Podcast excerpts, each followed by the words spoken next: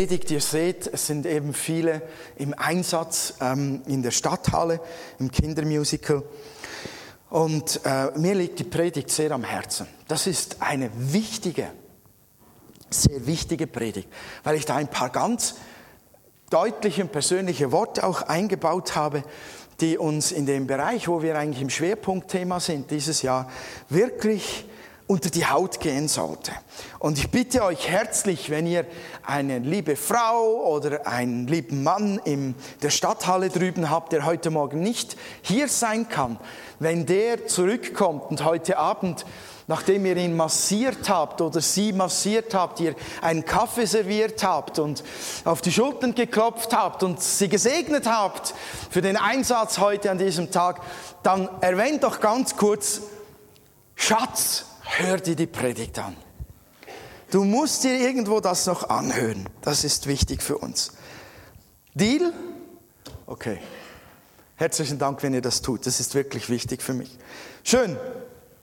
Kannst du mal das Thema einblenden? Gugus.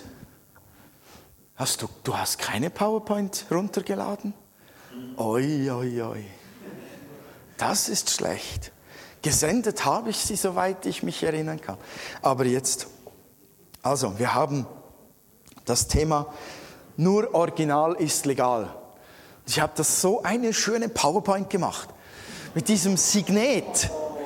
Ihr kennt das Signet. Wer DVDs schaut, ähm, der äh, bekommt manchmal mit, dass am Start einer DVD, äh, wo man einen Spielfilm vielleicht damit schaut, heftig geworben wird gegen Raubkopien für Originale.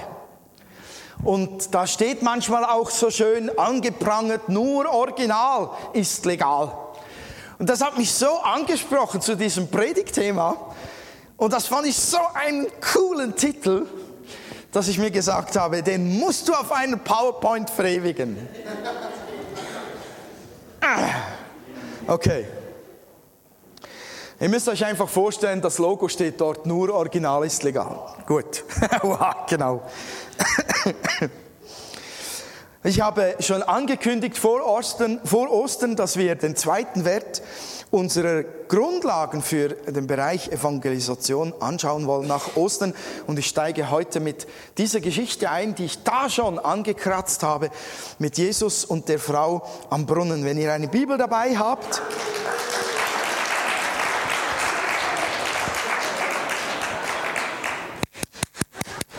Cool, sehr gut.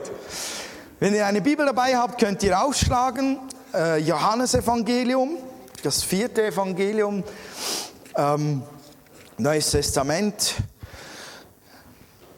Könnt ihr aufschlagen, so vom ersten Vers an 4.1 und mitlesen, wenn ihr möchtet. Eingeblendet werden auf der nächsten Folie nur ausschnittweise einige Verse aus dem Abschnitt, aber ich möchte aus der Begebenheit wirklich ähm, vorlesen. Genau, 8 bis 11 habe ich hier vorne. Äh, ich fange aber bei 4.1 an. Habt ihr es gefunden? Dort steht, Jesus hörte, was den Pharisäern berichtet wurde. Jesus macht mehr Menschen zu Jüngern und tauft mehr als Johannes. Allerdings taufte Jesus nicht selbst, sondern seine Jünger. Da verließ er Judäa und ging wieder zurück nach Galiläa. Sein Weg führte durch Samarien. Er kam zu der samaritischen Stadt Sichar in der Nähe des Feldes, des, das Jakob seinem Sohn Josef gegeben hatte. Dort befand sich der Jakobsbrunnen. Erschöpft von der langen Wanderung setzte Jesus sich um die Mittagszeit an den Brunnen. Kurz darauf kam eine Samariterin, um Wasser zu schöpfen. Jesus sagte zu ihr, bitte gib mir zu trinken.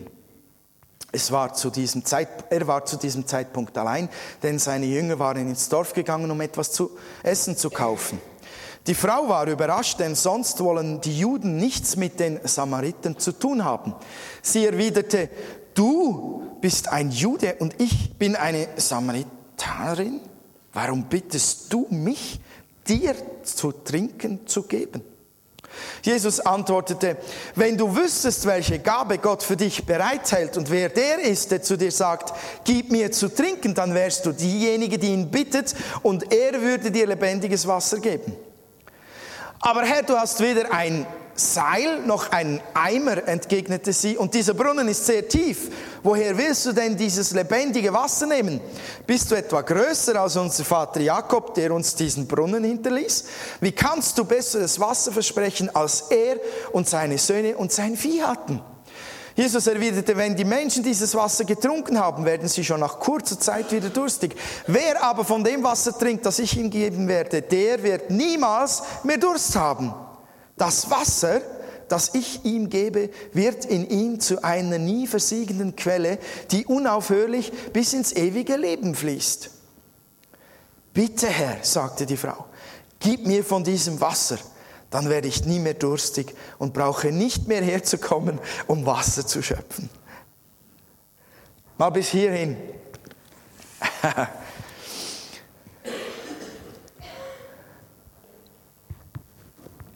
Diese Geschichte, die beinhaltet eigentlich drei total elementare Dinge, ohne die jede weitere Beschäftigung mit dem Thema Menschen für Jesus gewinnen oder brennen, um die Welt anzuzünden oder Evangelisation, wie auch immer du es nennen möchtest, Menschenfischen, egal was, wenn wir diese drei elementaren Dinge nicht in unsere Herzen integrieren und verankern, wird der ganze Rest extrem schwierig, wenn nicht sogar fast sinnlos. Der erste Punkt, der mir hier auffällt, kannst du umschalten auf die nächste Folie, ist, Jesus lässt sich durch den Vater führen. Am Anfang tönt das so völlig simpel, dass Jesus den Weg nach Galiläa durch Samarien nimmt. Und wenn man auf der Landkarte hinschaut, sagt man sich, ja logisch, ist auch der kürzeste Weg. Aber ihr müsst wissen, dass die Juden damals, vor allem die, die fromm waren, diesen Umweg immer auf sich nahmen, um Samaria herumzugehen, um zu ihrem Wunschort zu gelangen. Das war ihnen völlig egal, wie weit der Weg ging, nur nicht durch dieses Land zu gehen. Nur nicht mit diesen Menschen in Berührung zu kommen, denn die waren ja anders. Meinte damals schlechter, weniger heilig, unrein, äh, ja, unwürdig. Um die macht man einen Bogen, auf jeden Fall, um sich persönlich auch nicht irgendwie zu verunreinigen. Und Jesus geht diesen Weg wirklich unter der Führung von Gott. Denn Jesus hat gesagt in Johannes 8, Vers 29, dass er nur im Zwiegespräch mit dem Vater handelt. Nur was der Vater ihm sagt, was er zu tun hat, was er tun soll, das tut er. Jesus ließ sich führen vom Vater im Himmel. Der war ständig im Zwiegespräch mit ihm. Und deshalb ging er trotzdem nach Samaria, weil der Vater ihn führte. Mal zuallererst, weil der Vater ihn führte.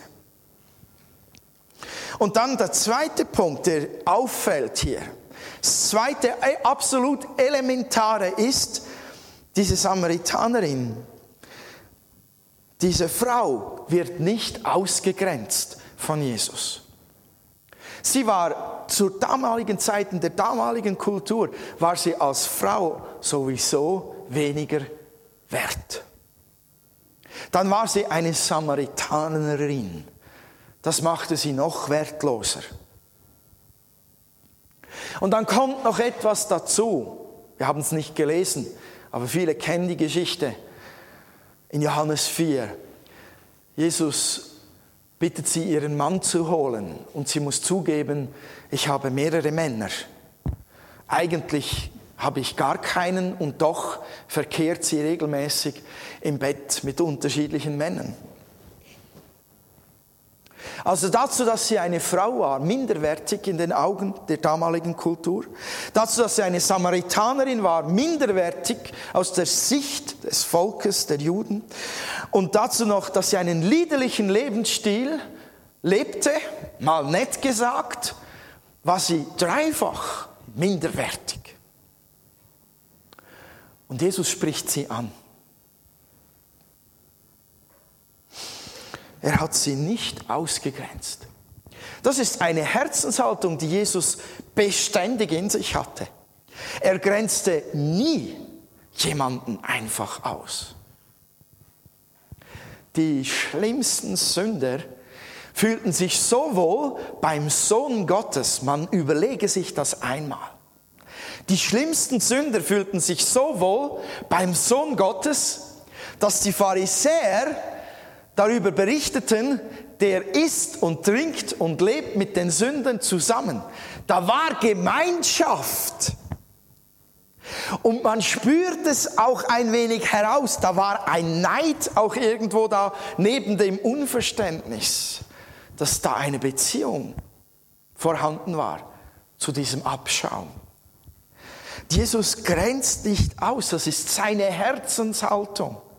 Der hat Raum für jeden Menschen. Wenn du Jesus noch nicht als, als, als diesen liebenden Sohn Gottes kennengelernt hast, dann möchte ich dir Mut machen. Vielleicht hast du ein Bild von Gott, von seinem Herzen, dass das wirkt wie ein, ein Richter, der eine Verhandlung führt über dich, regelmäßig den Hammer der Verurteilung schwingt und auf sein Pult knallen lässt.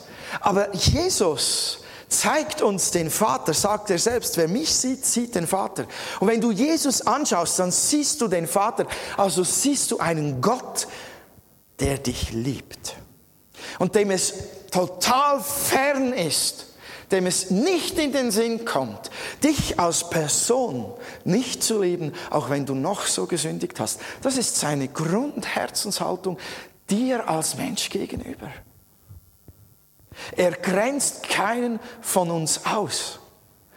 Wenn er könnte, würde er hier sein und dich knuddeln und sagen, ich habe dich lieb. Deine Sünden habe ich nicht lieb, aber dich habe ich lieb. Das ist so. Diese Herzenshaltung lebte Jesus. Und der dritte Punkt, der mir hier auch auffällt, ist, Jesus baut eine Beziehung auf. Leute, der muss mit dieser Frau nicht sprechen. Jeder seiner Jünger würde ihn verstehen und selbst sie, die Samaritanerin, würde ihn verstehen, wenn er kein Wort mit ihr wechseln würde, wenn er sogar vom Brunnen weggehen würde, sobald sie kommt. Das ist doch ein dummes Gefühl für uns, oder? Wenn man so kommt irgendwo hin und da sich dazustellt und auf einmal verschwinden alle, ah, überlegt man sich, Hä? stimmt irgendwas mit mir nicht? Und dann fühlt man sich ausgeschlossen. Für diese Frau wäre es völlig verständlich gewesen, hätte Jesus sein Säcklein genommen und wäre weitergegangen. Aber Jesus bleibt dort und er sucht das Gespräch mit ihr. Er musste nicht mit ihr reden.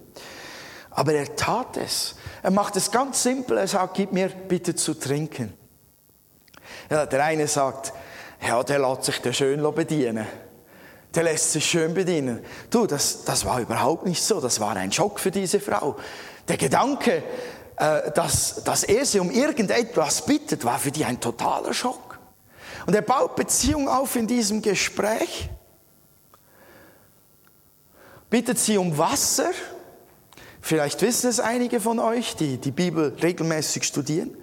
Ein Jude trank niemals aus einem Gefäß, das ein Samaritaner in den Fingern hatte. So eklig war das für ihn. Uah.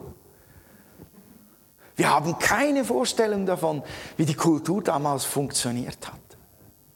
Wir haben keine Vorstellung davon. Jesus beginnt dieses Gespräch, geht auf sie ein hört ihr zu. Und dann sucht er natürlich den Punkt. Und er hat diese göttliche Offenbarung. Er weiß, dass sie mehrere Männer hat. Und er bleibt an diesem Gespräch. Und er bringt sie auf den Weg, lebendiges Wasser. Heute kannst du das, das ewige Leben finden, heute kannst du zu Gott finden, heute kannst du Rettung finden, heute kannst du Vergebung der Sünden finden, heute kannst du Leben im Überfluss finden.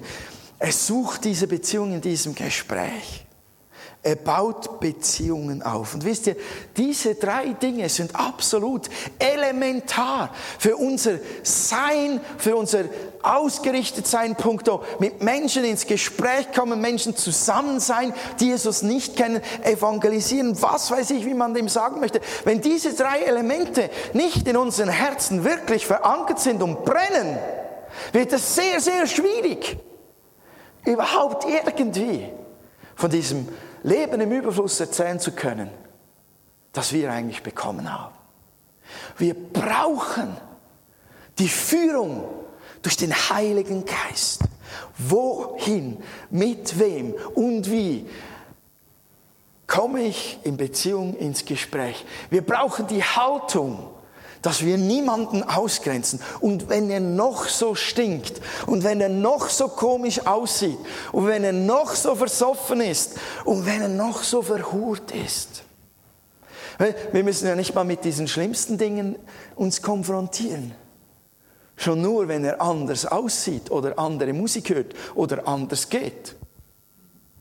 Oder? Schon die Jungen, yo, man, ho, hey, easy, cool, Schon da kratzen sich so viele am Kopf und überlegen, von welchem Stern kommt er?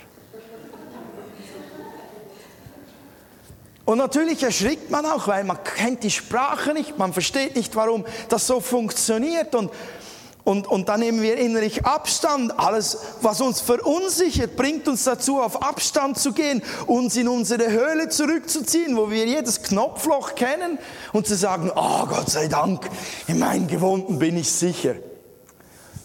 Es sind Dinge, die normalerweise in uns vorgehen. Aber wisst ihr, ich glaube, dass Gott hat durch seinen Heiligen Geist uns dazu befähigt, eben nicht auszugrenzen, eben Grenzen oder Gefühle zu überwinden und über unseren Schatten springen zu können und Kontakte aufbauen zu können. Ich glaube, dass Gottes Geist diese Arbeit in unseren Herzen vollbringen will.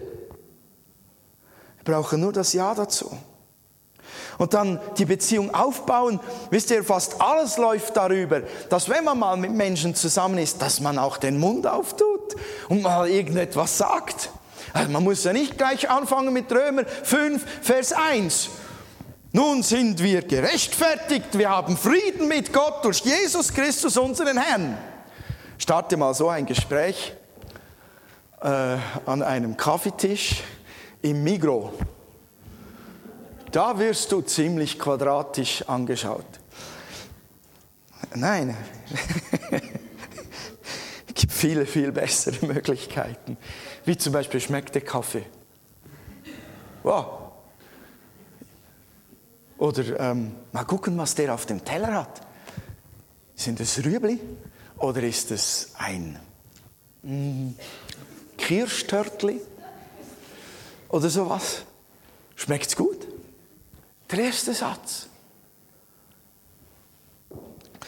Wir müssen Beziehungen aufbauen wollen, wir müssen unseren Mund auftun und in Kontakt kommen. Diese Dinge sind elementarisch. So, und jetzt wird es noch ein bisschen persönlicher. Jesus ist total einzigartig. An diesem Brunnen, diese, diese Art und Weise, wie er wirkt, wie er handelt, diese prophetische Offenbarung, all das, was an ihm ist, was, was er im Vater an Stärke und, und Autorität hat aus dieser Gemeinschaft mit Gott, das wirkt alles ganz mächtig in Jesus.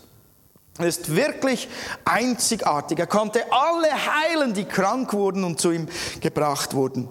Er konnte in einer Erkenntnis, in einem Verständnis, in einer Weisheit reden, die, die sensationell ist. Und genau da bekommen wir oft ein Problem. Das ist fast zu viel für uns. Das, das schüchtert uns richtig ein. Weil wir orientieren uns ja auch an Jesus. Wir wollen es ihm nachmachen. Und er hat ja auch gesagt, wir sollen seine Werke tun, die er getan hat. Und dann erschrecken wir und sagen, meine Güte, wie Jesus es gemacht hat, das schaffe ich doch nie. Und dann machst du, äh, äh, äh. Evangelisation. Oh. das, das kann ich nicht. Das geht nicht. Gehen wir weg. Und, und wir verkriechen uns. Jesus war einzigartig. Nur wir müssen den Spieß umdrehen, mal auf der einen Seite. Wir müssen schon auch sehen, dass Jesus diese Dinge auch getan hat, um uns ein Beispiel zu geben und zu sagen, eigentlich bist du dazu berufen, in das hineinzuwachsen. Und ich gebe dir den Heiligen Geist, damit du fähig wirst. Und nicht denken, das Vorbild ist mir zu viel, ich gebe gleich auf. Das ist das eine. Das andere ist eigentlich völlig entlastet, entlastend. Niemand von uns kann sich mit Jesus vergleichen. Halleluja. Ja, wenn der Florian hier heraufkommt und sich die ganze Zeit überlegt, ich muss spielen, wie kennt noch jemand Jimi Hendrix? das war der gewaltige Lockenkopf, der Gitarren auch mit den Zähnen bearbeitet hat. Ein, ein Genie, der konnte spielen wie ein, ja, Genie. Und wenn jetzt Florian sich vorstellt, ich muss jetzt hier stehen und spielen wie Jimi Hendrix. Und ich werde diese Riffs spielen wie Jimi Hendrix. Und es muss genauso tönen wie bei Jimi Hendrix. Überfordert er sich total. Und niemand von uns verlangt das von ihm. Amen. Amen. So, du kannst völlig entlastet hier hochgehen und sagen, ich bin nicht Jimi Hendrix. Es gibt keinen zweiten Jimi Hendrix. Ich darf ich sein, ich darf hier spielen, so wie es mir möglich ist. Bin befreit von dem Druck, mich zu vergleichen mit irgendjemand anderem. Und so sollte es uns eigentlich auch bei Jesus gehen. Und jetzt hör mal zu, obwohl du nicht wie Jesus bist, hat er dich trotzdem erwählt und hat dich dazu äh, gesetzt, dich zu gebrauchen. Jetzt kommen wir langsam dem Titel Nur Original ist legal so entgegen. Wir können als Einzelne nicht genau gleich wie Jesus in der Dichte und Breite alles tun, wie er es getan hat, aber wir können zusammen vieles abdecken, gemeinsam. Und das ist schon etwas ganz Wesentliches, was wir heute Morgen erkennen sollten. Wir können uns alle führen lassen von Gottes Geist. Wir können uns alle in unseren Herzen prägen lassen von, von der Herzenshaltung, die Jesus hat, durch den Heiligen Geist. Und wir können Beziehungen aufbauen. Ich glaube, es gibt Leute, die sind gewaltig gesegnet, können schnell Beziehungen aufbauen und andere brauchen länger, aber wir sind alle eigentlich fähig, eine Beziehung zumindest einem Menschen irgendwie aufzubauen und in seine Nähe zu kommen. Dass wir alle unterschiedlich sind, alle anders, schaut euch nur mal an, wie wir, wie wir aussehen, schon äußerlich, wir sind alle unterschiedlich. Das ist Tatsache. Und wir haben unterschiedliche Gaben. Wenn ich den Peter hier nach vorne holen würde, den Peter Ruf, und sage, Peter, heute predigst du, würde er wahrscheinlich spätestens jetzt aus dem Leitungsteam austreten. er sagt, das ist nicht meine Gabe. So, wir haben unterschiedliche Charakteren. Ich bin der, der hier gerne wedelt. Der andere ist der, der eher in sich ruht. Wir sind total unterschiedlich. Gott hat sich etwas dabei gedacht, dass du so bist, wie du bist, als er dich erschaffen hat. Könntest du dir das vorstellen? Gott hat sich etwas überlegt, wo er diese Leute hier in der Pfimi zusammengebracht hat, so unterschiedlich wie sie sind. Könnten wir uns das wirklich vorstellen? Bist eine Spezialanfertigung Gottes. Wir sind eben keine, als Christen, als Leib Jesu, wir sind keine Zinnsoldaten, die alle durch dieselbe Form gepresst, gejagt, geknallt werden, alle genau gleich hinten rauskommen, in dasselbe Kleid hineingepresst werden und auf dieselbe Art und Weise zu funktionieren haben. Wir sind eben nicht solche Zinnsoldaten. Halleluja! Und, und, und wenn wir schon nicht so sind und es nirgends in der Bibel steht, dass alle genau gleich gekämmt sein müssen, von links nach rechts, dann hat sich Gott etwas dabei gedacht. Du bist ein Original. Und du hast eine einzigartige Kombination von Fähigkeiten, von Geistesgaben, von Persönlichkeit, von Charakter, von Vorlieben und so weiter. Das ist das Original. Und mit diesen Dingen hat Gott dich gesegnet. So möchte er, dass auch diese Dinge zum Einsatz kommen, entfaltet werden, gelebt werden. Er möchte nicht, dass du als eine billige Kopie von irgendwas herumläufst. Nur Original ist legal. Wir müssen unbedingt darin umdenken, auch im Bereich vom, vom wer soll welchen Dienst tun, auch im Bereich evangelistische Dienste. Wir müssen nicht überlegen, wir brauchen da noch drei Leute fürs Team. Ja, wer, wer, wen könnten wir nehmen? Okay, Mindestanforderung ist, fünf Jahre im Glauben, getauft im Wasser, getauft im Geist, drei Jahre Mitglied in der Gemeinde. Okay, wir haben hier die Namensliste, ja, dann nehmen wir mal den und den und den. Hey Leute, das, das, so ist das nicht. Da müssen wir umdenken. Es geht darum, wessen Herz brennt für diese Sache. Wer hat da besondere Leidenschaft, besondere Fähigkeit, welche Persönlichkeit, welche Gabenkombination passen da? Da müssen wir umdenken, nicht einfach vom Bedürfnis her sagen, okay, das geht noch so für den oder den. Und da müssen wir auch in einem anderen Punkt umdenken. Und ich spreche es laut und deutlich aus.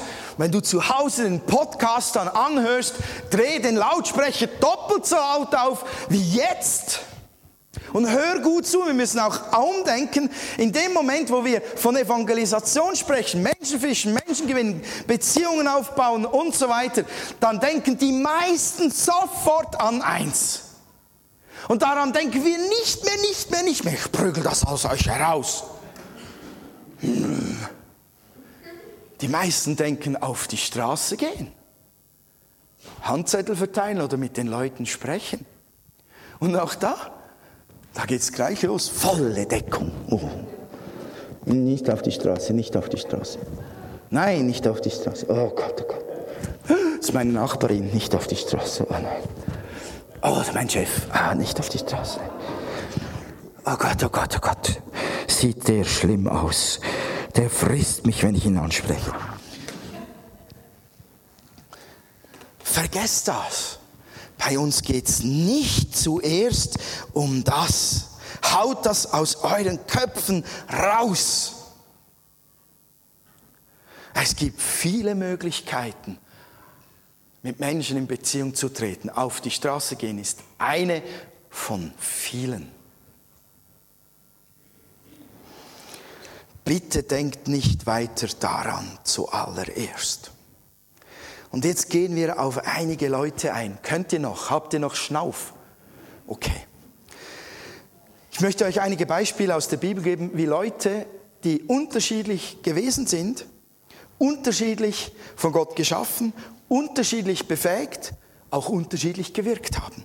Die Samaritanerin, die Geschichte geht ja weiter in Johannes 4. Die Samaritanerin, was hat sie gemacht? Wenn wir lesen, stellen wir fest, dass sie so bewegt war durch das, was Jesus gesagt und gemacht hat, dass sie in die Stadt zurückging und dort berichtete. Und, also Stadt in ihr Dorf zurückging, Stadt, Dorf. Und der Bericht den hat sie im Fall nicht so weitergegeben, ich habe den Messias gefunden, sondern sie hat gesagt, es ist ein Prophet. Kommt schauen, ist es möglicherweise der Messias? Also sie hat eigentlich gesagt, eingeladen, kommt schauen, ich habe einen Propheten gefunden. Könnte es der Messias, der Retter sein? Könnte es der Erlöser sein? Überprüft es mit mir zusammen kommt und seht. Wisst ihr, so eine Einladung ist schon was Schönes. Wenn man eingeladen wird, komm doch mit, sei bei mir, sei bei uns. Du bist herzlich willkommen. Jeder Mensch liebt das, wenn er nicht ausgeschlossen wird, sondern eingeladen wird. Und da gingen viele da hinaus und viele haben geglaubt, als sie Jesus begegnet sind. Das war eine einfache Einladung an einen Ort der Begegnung. Könnte es sein, dass du eventuell fähig bist, einzuladen zu einer Kaffeerunde, zu einem. Hast du ein Bassin zu Hause? Swimmingpool, zu einer Runde zum Schwimmen? Hast du ein cooles Auto, einen tollen TÜV für einen Ausritt darauf? Könnte es sein, dass jemand von uns fähig ist, einzuladen? Es gibt Leute, die haben Mühe damit, aber es gibt Leute, die sind ganz besonders begabt. Die schaffen das, einfach hinzugehen und sagen, du bist herzlich eingeladen, äh, vielleicht auch, weil man einander schon kennt. Das ist die Samaritanerin, sie hat einfach eingeladen. Dann der Petrus, ja, den kennt man ja. Das war ein Mann nach dem Motto, auf die Plätze, fertig, los. Man könnte sagen, er tat vieles impulsiv und aus dem Bauch heraus. Eventuell könnte man das so, so benennen. Der tat gute und auch weniger gute Dinge äh, in dieser Art und Weise. So war Petrus. Der war der, der bei der Frage von Jesus, als, er, als Jesus seine Freunde fragte, wer denkt ihr, dass ich bin? Er war der Erste, der sofort sagte, du bist der Messias. Bang, es war sofort raus, nichts überlegt, zack, aus dem Herz, direkt. Als, als, ähm, als Jesus nach seiner Auferstehung am Ufer saß und Essen zubereitet hat für seine Freunde, die im Boot am Fischen waren, war ja Petrus auch in dem Boot. Und als Petrus erkannte, es ist Jesus, war er der, der sofort ins Wasser sprang. Und wahrscheinlich die 50 oder 100 Meter unter zwei Minuten schaffte ans Ufer zu Jesus raste. Und Petrus war wer? War der, der der Erste war, der gepredigt hat, als am Pfingsttag das Feuer des Heiligen Geistes fiel. Der hatte immer den Mund offen. Der war immer unter Vollstrom. Und er war immer direkt und unerschrocken im Reden und Handeln.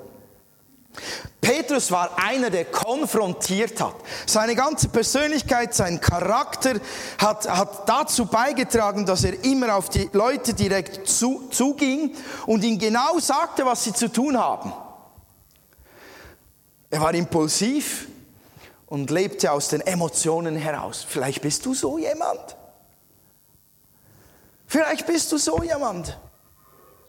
Vielleicht aber auch nicht. Aber Petrus braucht es die es nicht scheuen, die sind vielleicht sehr gut geeignet für die Straße, eventuell. Petrus war so wirklich ein einzigartiger Typ. Dann der nächste, Paulus. Paulus liebte ja die Diskussion. Der ist ja aufgewachsen in diesem Klima der Diskussion, des Philosophierens, des Nachdenkens, als guter Gelehrter, sehr gebildeter, hochintelligenter Pharisäer. War das in seinem Blut? Aber er war keiner, der laut herumgeschrien hat wie ein Petrus und der aus den Emotionen zuerst gehandelt hat. Paulus war da ganz anders gelagert. Und als er seinen Römerbrief schrieb, sah man, wie strukturiert und logisch und lehrermäßig er aufbaut. Schaut euch den Römerbrief mal an, von vorne bis hinten, das ist ein Hammerbrief. Unglaubliche Weisheit und durchdachte Sätze sind darin zu finden. Und er argumentierte gerne mit einer Verstandesschärfe, obwohl er sagt, er möchte die Menschen nicht überzeugen durch kluge Reden und durch große menschliche Weisheit. Trotzdem war es in ihm, denn er war so einer von der Person her. Und kein besserer hätte in Athen bei den Philosophen, hallo, bei den Philosophen in Athen, die Griechen waren sehr philosophisch angehaucht.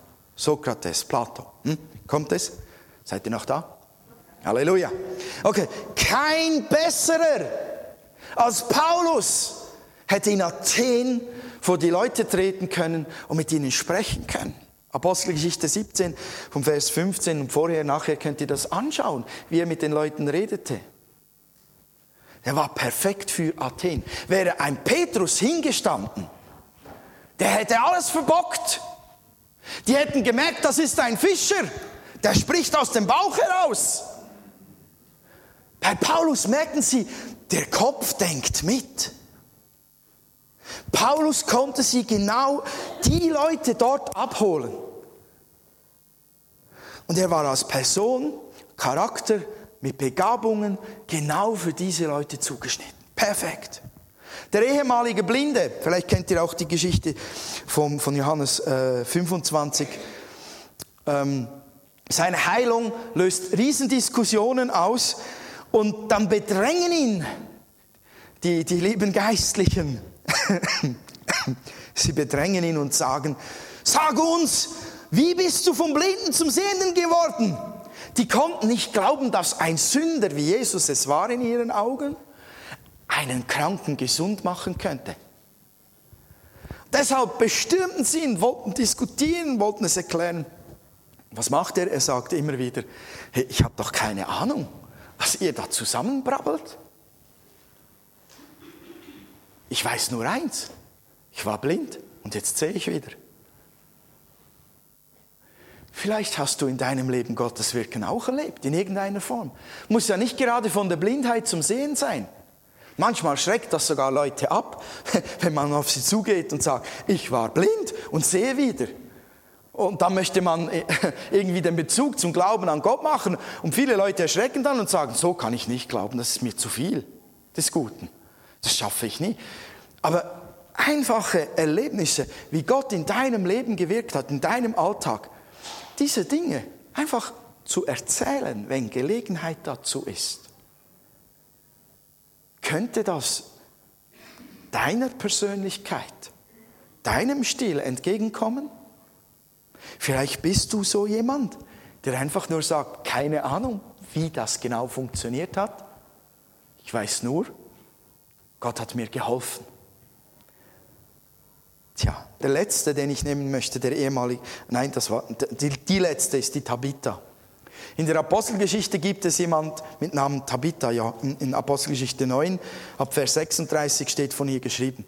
Und dort heißt es, sie hat sehr viele gute Werke getan. Die war also jemand, der anderen enorm diente und auch finanziell viel für die Armen gespendet hat. Sie war bekannt dafür, dass sie ich weiß nicht, ob sie Leuten Obdach gegeben hat, ob sie eventuell Leuten Kleider geschenkt hat, ob sie eventuell Essen geschenkt hat oder organisiert hat, dass man Essen für sie zusammenbringt. Keine Ahnung. Aber es, es muss sehr wohltätig gewesen sein. Und diese Tabitha starb. Und Gott war die so wichtig, dass er den Petrus schickt, sie wieder aufzuerwecken. Tja, vielleicht ist das etwas, das deinem Herzen nahe liegt, das in deinem Charakter, in deiner Persönlichkeit, in deiner Begabung liegt. Menschen mit Wohltätigkeit, mit Handreichungen, mit einfachen Diensten etwas Gutes zu tun und eventuell baut dies Brücken für eine Beziehung und ein Gespräch über Gott und die Welt. Ich glaube, dass wir solche Leute unter uns haben. Das sind verschiedene Charaktere gewesen. Man kann nicht alles zusammennehmen, sonst müssten wir noch eine Stunde anhängen. Aber ihr merkt es, Gott hat in der Bibel unterschiedliche Menschen mit unterschiedlichen Persönlichkeiten, unterschiedlichen Charakteren, unterschiedlichen Begabungen benutzt, um auf unterschiedliche Art und Weise Menschen zu zeigen, Gott liebt dich. Gott möchte dich retten. Gott möchte dir Sünden vergeben. Gott möchte, dass du ewiges Leben hast und Leben im Überfluss hier und heute bekommst. Und diese Originale, die hat auch Gott heute noch hier mitten unter uns. Und als solche Originale sollen wir leben, denn das ist richtig und legal. Tja, irgendetwas stimmt mit dieser Folie nicht, aber ist ja auch egal. Ihr könnt es hoffentlich lesen. Gott hat dich als Original geschaffen, so suche den Weg, schau, bete darüber, wo möchte Gott mich einsetzen, so wie ich bin, wo passt das hin? Führe mich, Vater, darin. Führe mich, Heiliger Geist, darin. Ich möchte so evangelistisch tätig sein, so wie ich bin. Ich gehöre nicht auf die Straße, aber ich weiß, ich kann Menschen dienen und ihnen etwas Gutes tun. Dann setze ich mich dort ein, dann suche ich das, dann frage ich Gott, was ist das nächste, was ich tun soll. Darin lebe. Darin lebe. Denn nur das Original ist wirklich auch legal. Nur wenn du authentisch bist, echt bist, wenn das zusammenpasst und stimmt, wie dich Gott geschaffen hat, wie du tickst, wie du begabt bist, wenn du das hineinbringst in die entsprechende Situation, dann kommt's gut. Man kann keine Garantie dafür geben in jedem Fall, aber dann bist du im Grundzug auf dem richtigen Weg. Und darum geht es mir heute Morgen. Darum geht es in diesem zweiten Wert. Wir evangelisieren, wie wir sind. Wir wollen nicht irgendwelchen Murks veranstalten, indem wir uns hinten und vorne nicht wohlfühlen, nicht funktionieren können. Wo wir uns eigentlich nur die ganze Zeit selbst überwinden müssen und uns praktisch geißeln vor Gott sondern wir wollen in das hineinhüpfen, in das Becken, in dem wir am besten schwimmen können. Amen. Ja. Halleluja.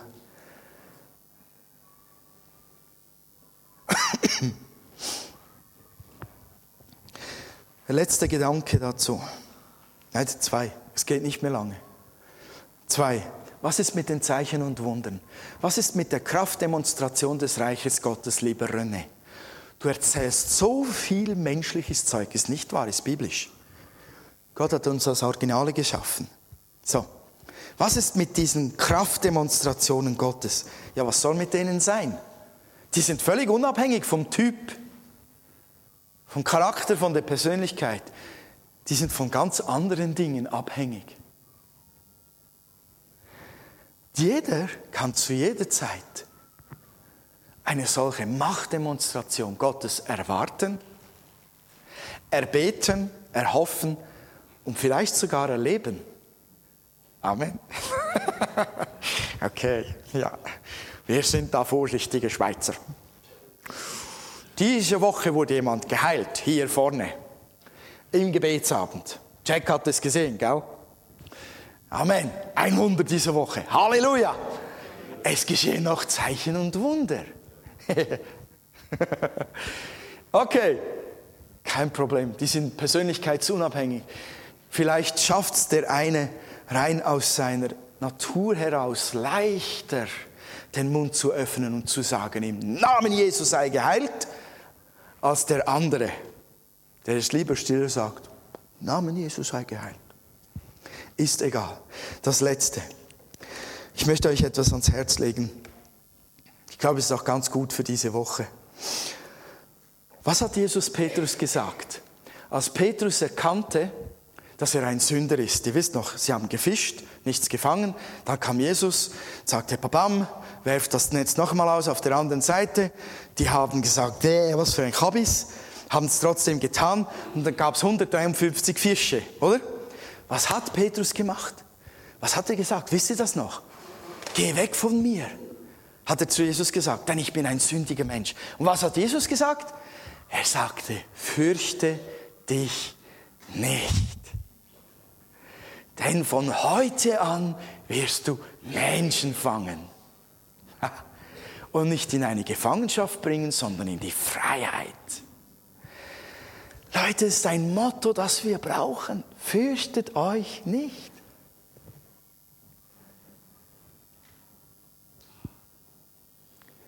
Und wenn es um das Thema geht, da geht die Furcht erst recht um sich.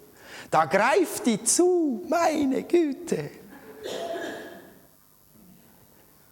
Wenn man all die Knochen schlottern hören könnte, die, Thema Evangelisation, da hätten wir wahrscheinlich Samba, Rock'n'Roll, Heavy Metal und alles beisammen. Rein rhythmusmäßig. Dabei sagt der Herr, fürchtet euch nicht. Der einzige Grund, sich nicht zu fürchten, ist nicht, weil ich es gut kann, sondern weil er mit mir ist, weil er die Hauptarbeit tut. Denn er öffnet die Herzen, er erklärt, er überführt, er gibt mir Gnade, er gibt mir Mut, er gibt mir das Herz dazu. Fürchtet euch nicht soll auch für euch gelten. Amen.